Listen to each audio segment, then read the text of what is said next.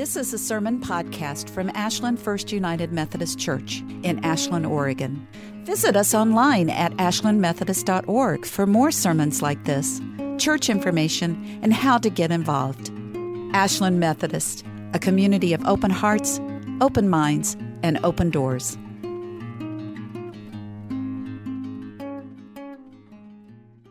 Here we are. Some of you may have uh, read an email that was sent out uh, from uh, Ken Gudger, our uh, staff parish relations committee chairperson.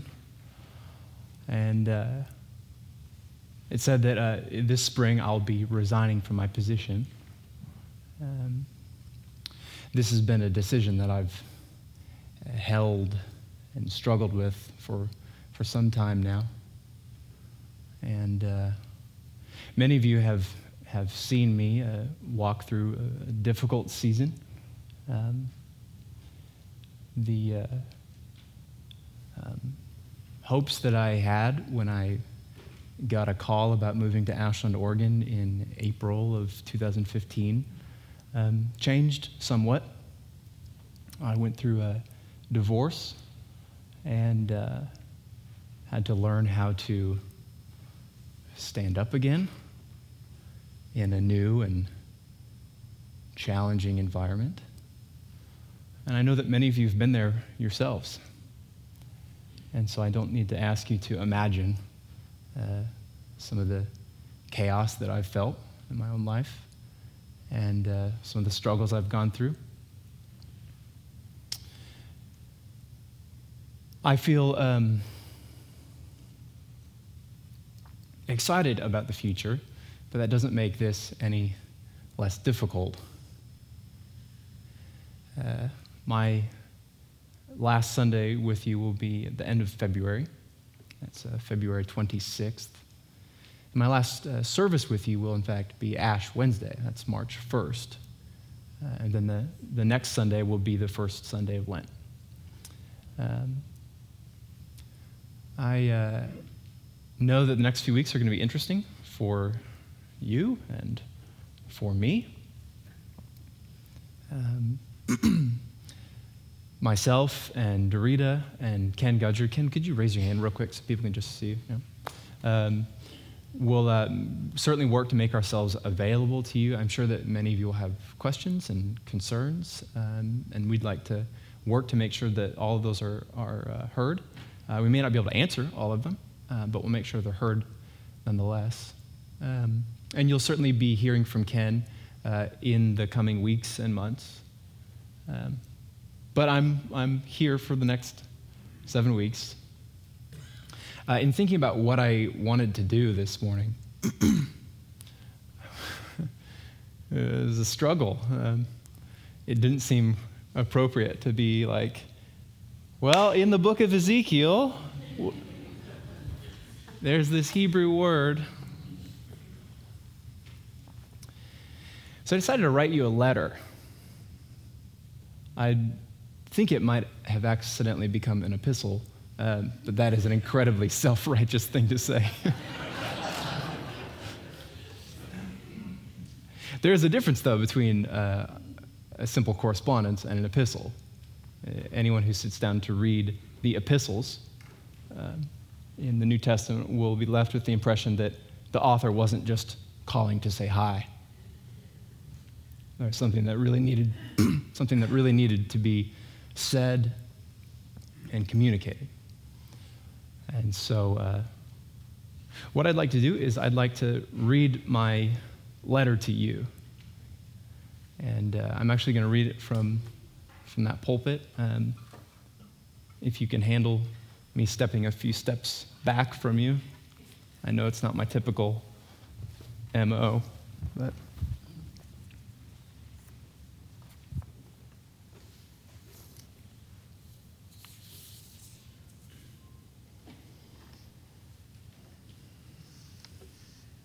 Hi. For nearly two years, I've stood up here every Sunday, and I've invited you to join me in a moment of centering, often reciting my familiar litany, if you are at all like me, perhaps you are in need of some centering this morning.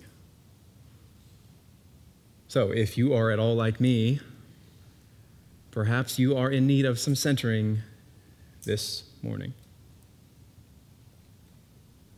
This significant experience of centering is really disguised in its simplicity.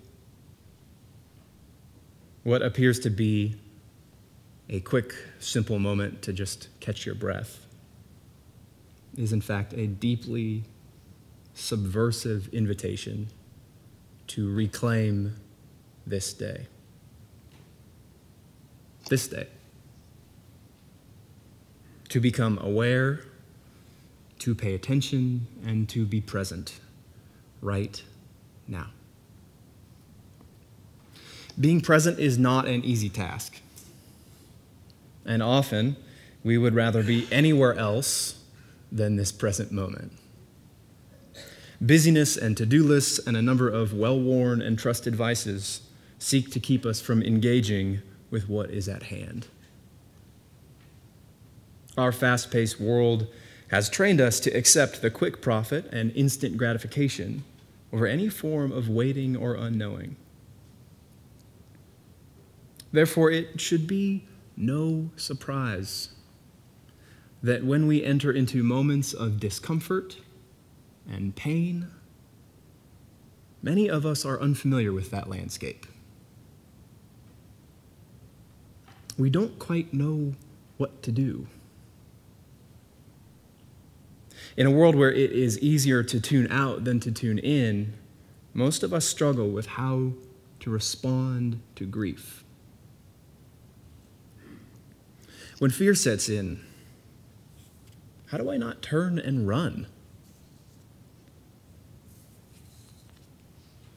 When the weight is too heavy to bear, how do I keep moving forward? When I moved to Ashland in July of two thousand fifteen, it was under a very different reality than the one I now embody. As many of you know, after only a few weeks, my then wife asked for a divorce and soon moved out.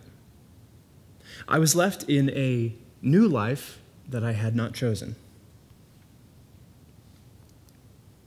This began a chain reaction that would affect every corner of my life, some for the worse and some for the better.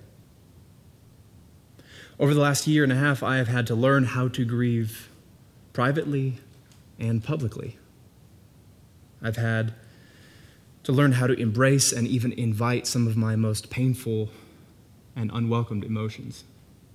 And most importantly, I have had to learn the difficult task of how to dream again.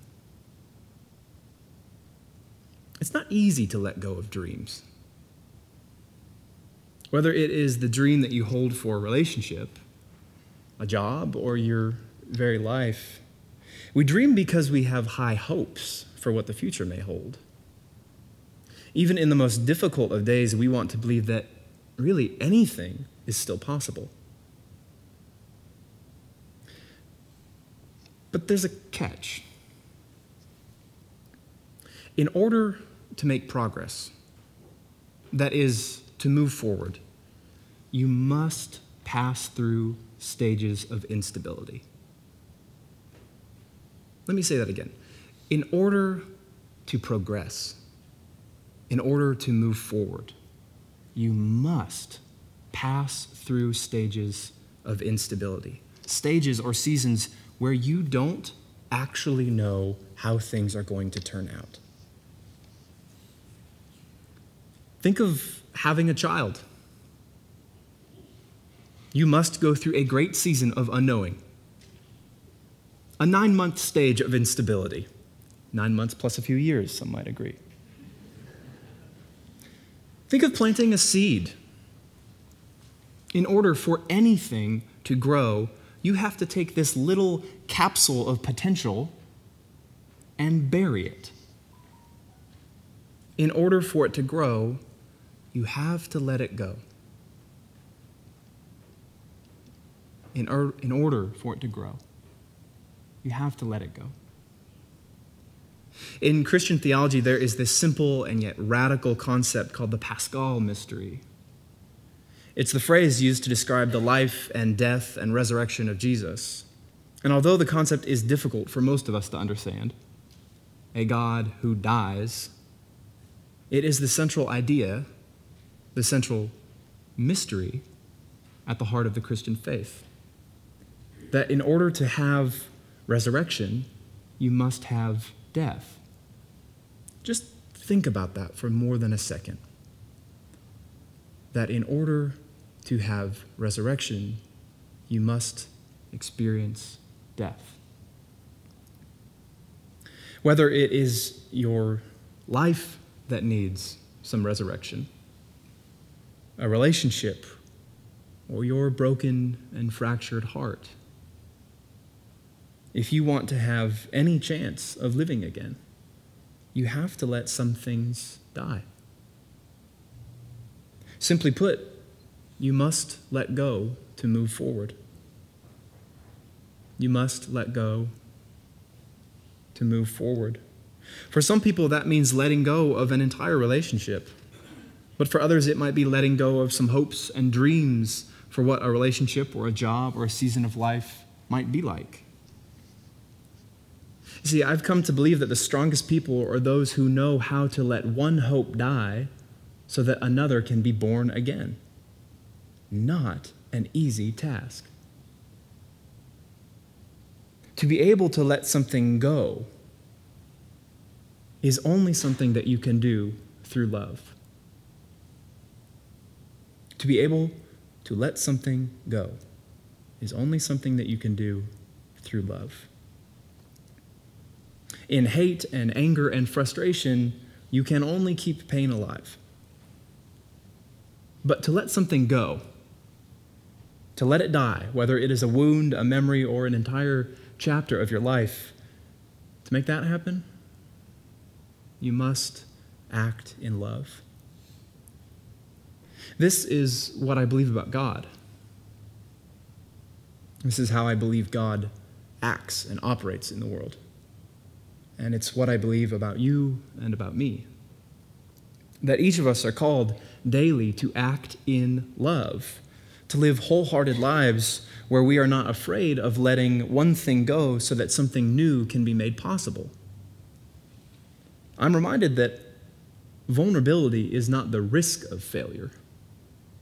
Vulnerability is failing, and yet deciding to get up anyway.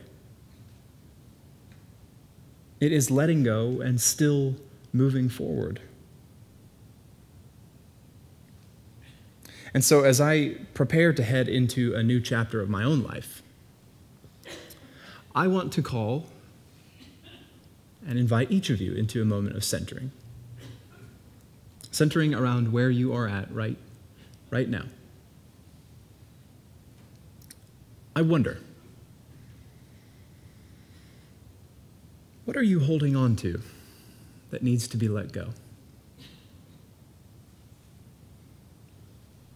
What pain or wound do you still carry that you must find a way to love? And what new hope or dream could await you if only you were able to let go of how things should have been and instead embrace the possibility of all that can still be?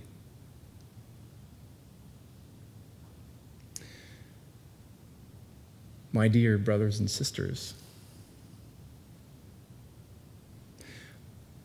I want to thank you for the privilege of being able to serve you as a pastor. I want to thank you for the kindness and the love that you've shown me. And thank you for providing a place for me in this season. I have certainly felt at home here, and for me, that says a lot. Uh, words can't quite express what it has meant for me to feel surrounded by this family. And for that, please know I'm I'm deeply grateful. But we still have seven weeks. And you better know that I'm going to bring it. Um, that's a lot of time for some Greek and Hebrew.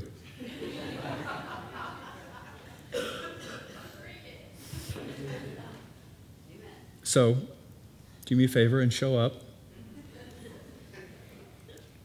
Let's get talking. I'm confident that there is an immense possibility of good times ahead for me and, and most certainly for you as well.